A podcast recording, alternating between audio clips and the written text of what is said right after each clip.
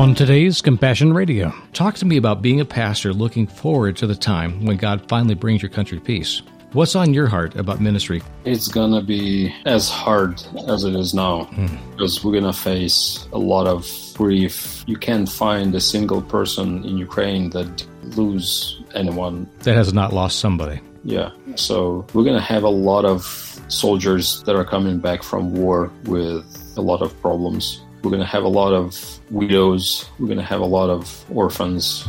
I'm concerned that the church should be ready to serve those people.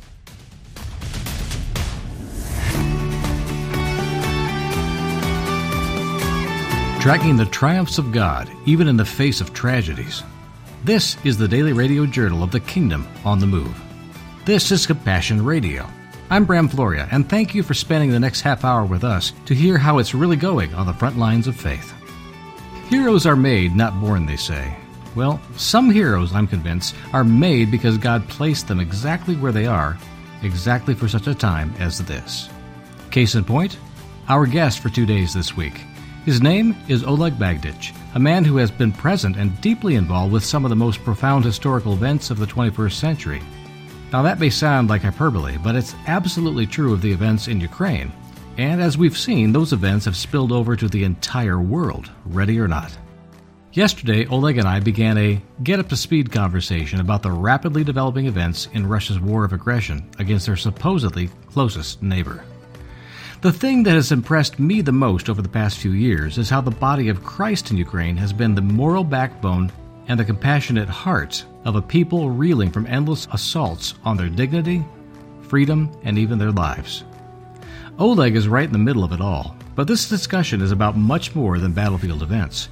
It's about how one family is facing the impossible and finding how their God can and does do the impossible for them when it seems like it just can't go on any longer. We'll jump back in with a recap of the biggest X factor in the mix namely, how Oleg and his wife Oksana built a marriage that has been tested, quite literally, by fire.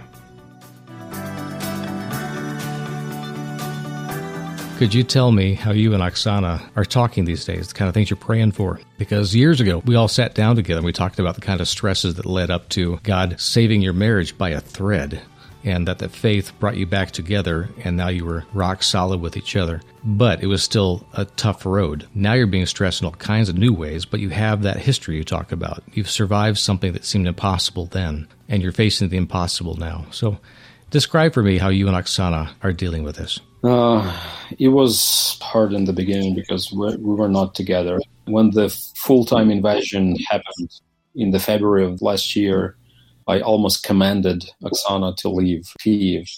I didn't want her to stay here because I knew that they will try to take over Kiev. We went to the western Ukraine and she stayed there for uh, a few months. We didn't see each other for many weeks. We talked on the phone because I wasn't able to use my phone. Mm-hmm. So it was hard because we were apart.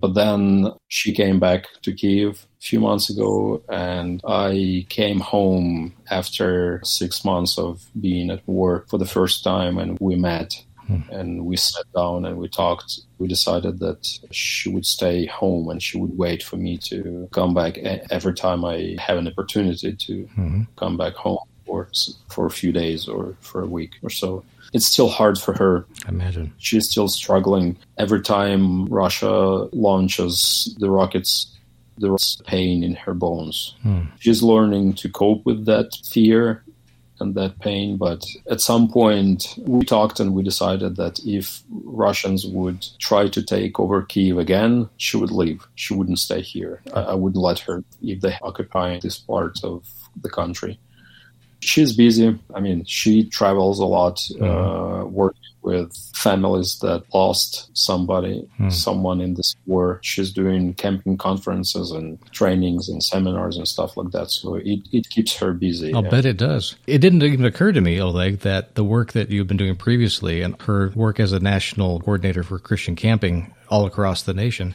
would still be functioning. So that's a thrill for me. But what does it mean for her now? What does Christian camping look like in the middle of a war?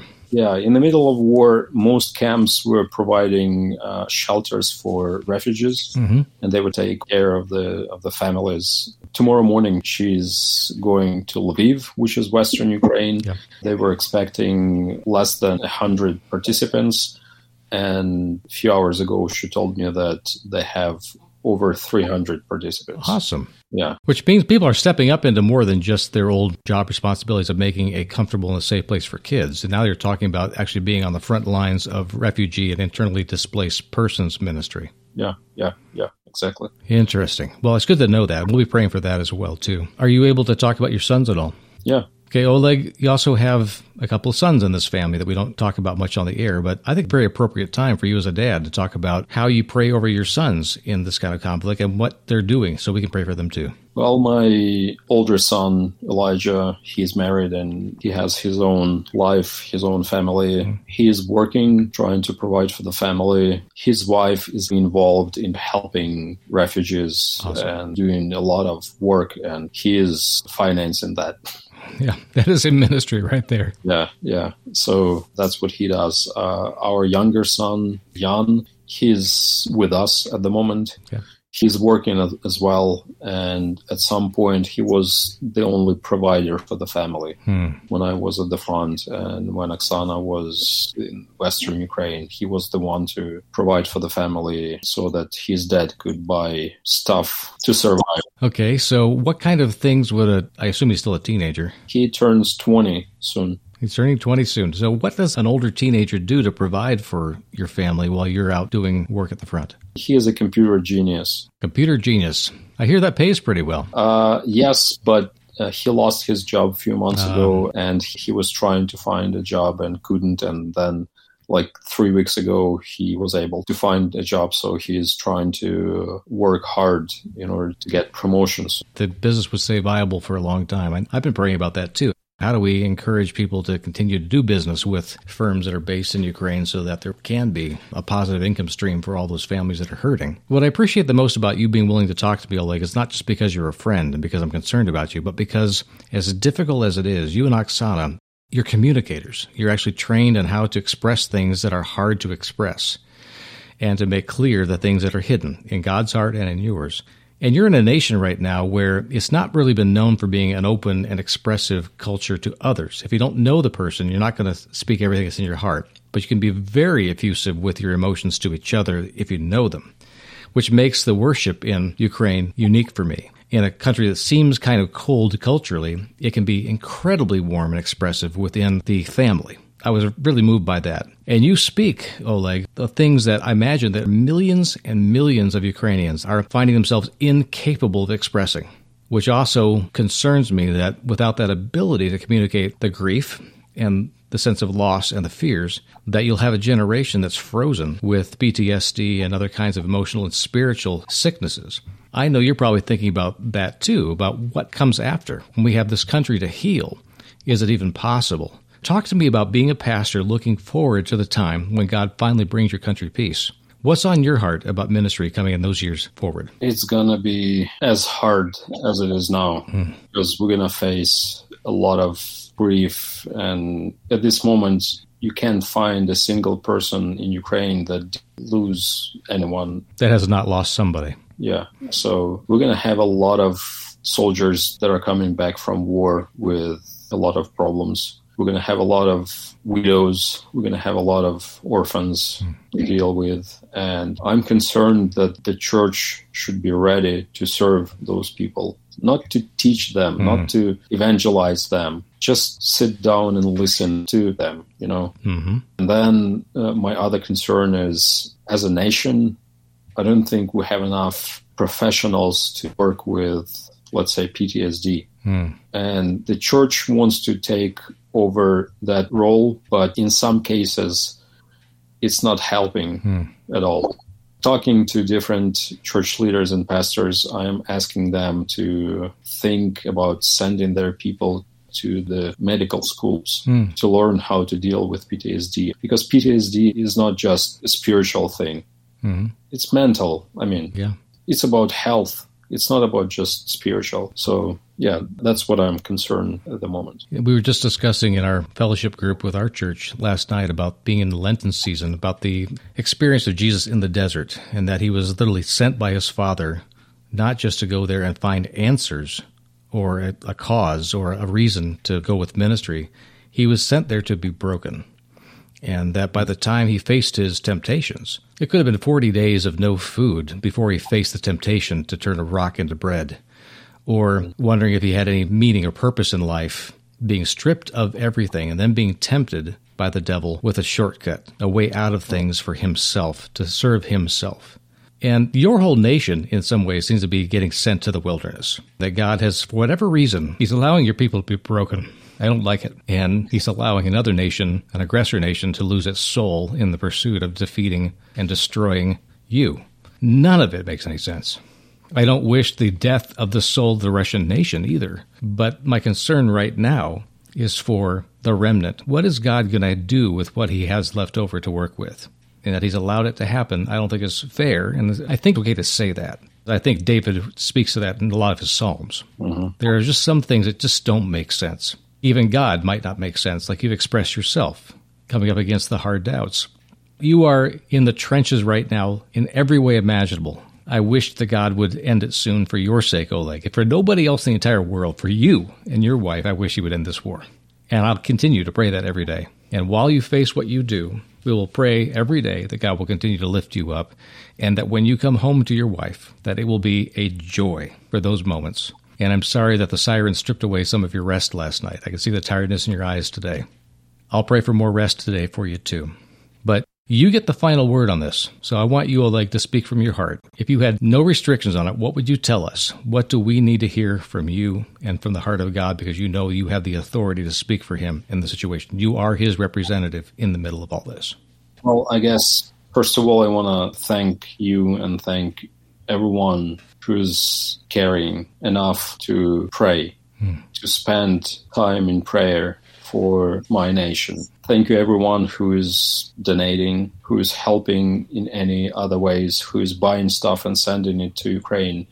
Thank you for raising the voice for Ukraine before your government, hmm. for speaking up for us. And in a moments like this, as I said before, it's hard to see God's hand. It's hard to understand what He's doing and why mm. He's what He's doing. But again, I guess that's what faith is about. You just have to accept the fact that He knows better. Mm. We'll be back with more from Oleg Magdych, direct from Ukraine, after this. If you've learned anything by now about what Compassion Radio is, Hopefully, you see a ministry that faithfully allows the kingdom around the world to tell their story, unvarnished, to us in the relative comforts that we enjoy. It's important that we hear the reality of the world and how the battles of this world are always spiritual in nature as well.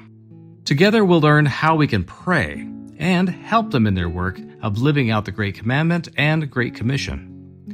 I hope you'll help us to keep bringing these stories to you each day. We've always been a 100% listener supported ministry, and we count on your generosity and open hearts to respond anytime that you are able. We need you, friends, and our family around the world needs us to know together what they're going through, so they're prayed for and supported. Thanks for loving the kingdom and this ministry with your tangible support. If you find any value in what we do, we need to hear from you today. The easiest way is through our website, compassionradio.com. You can also reach out through our toll free order line, 1 800 868 2478. And please note our new mailing address P.O. Box 77160, Corona, California 92877. That's Box 77160, Corona, California 92877.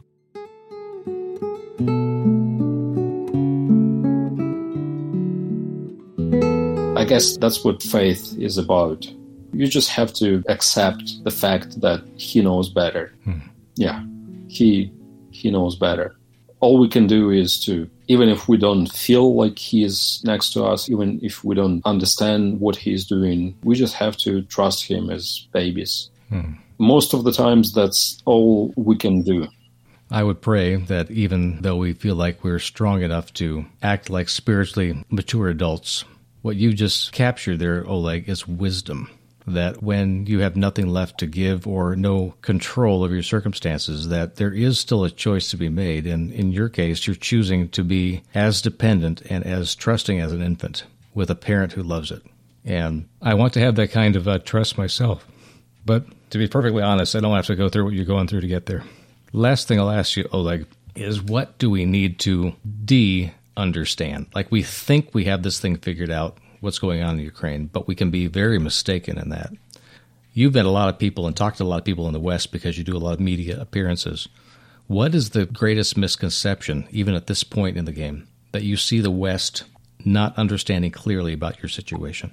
Well, in the last couple of days, I started noticing that the West started this narrative about Ukraine winning this war mm. as if we actually win. The truth is, we are not winning this war at this moment. Mm. We are holding on. We do our best not to lose more people and not to lose more land. Mm. But we're not winning this war. Hopefully, with the help of the West, with the help of our allies, hopefully we will be able to push back Russians and get back the land.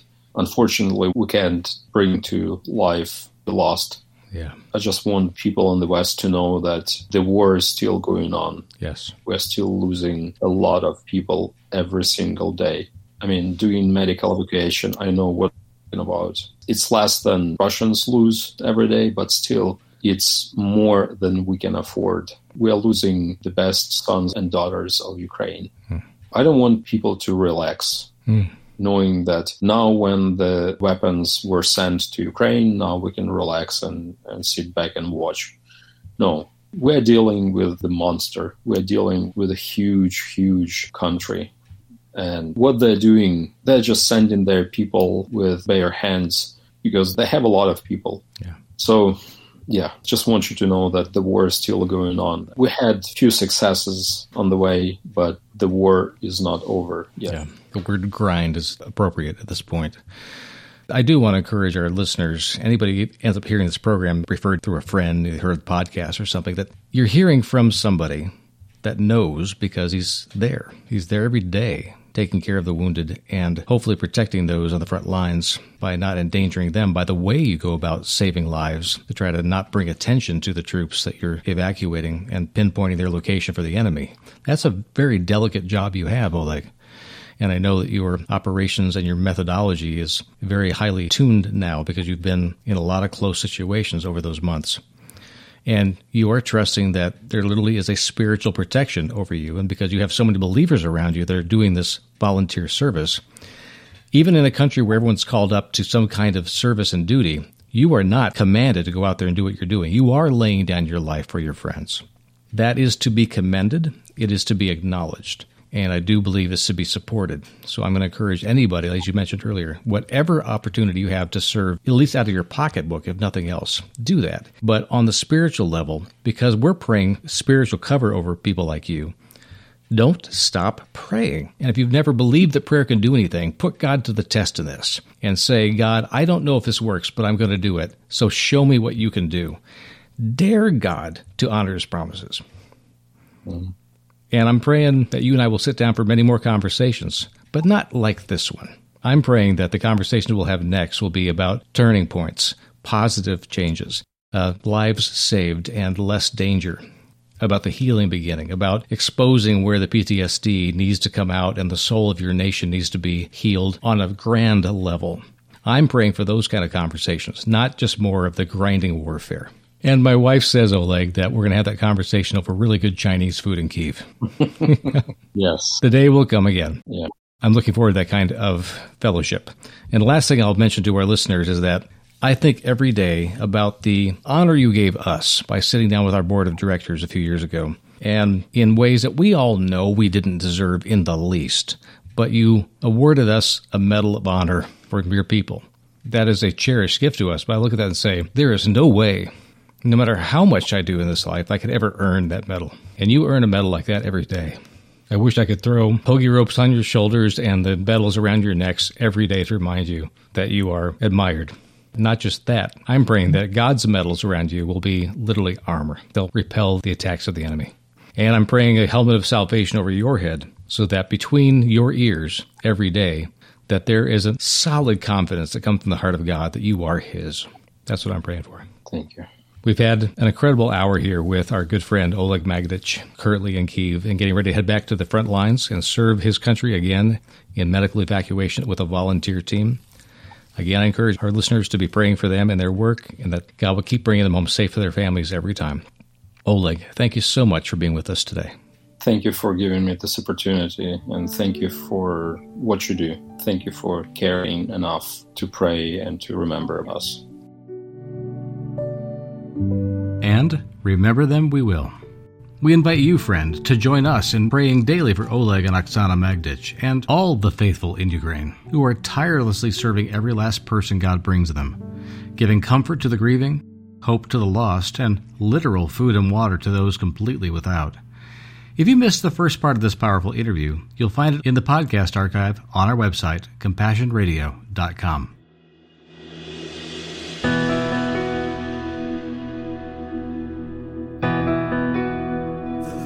is my shepherd,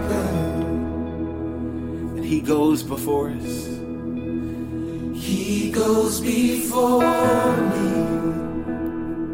He's defender behind. Come on. Defender behind me. I won't, you won't, we won't fear. I won't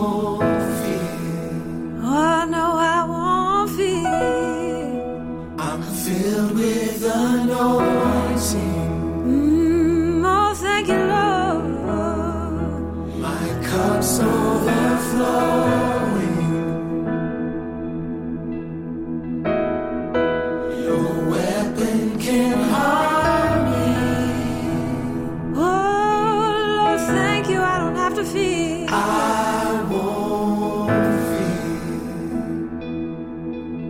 Now, people of God,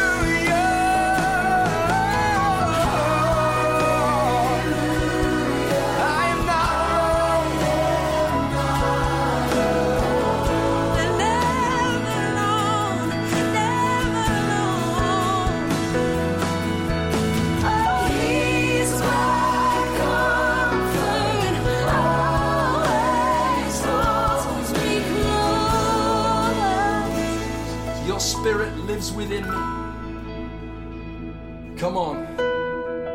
Your spirit lives within me, so I will walk in your peace. Your spirit lives within my victory.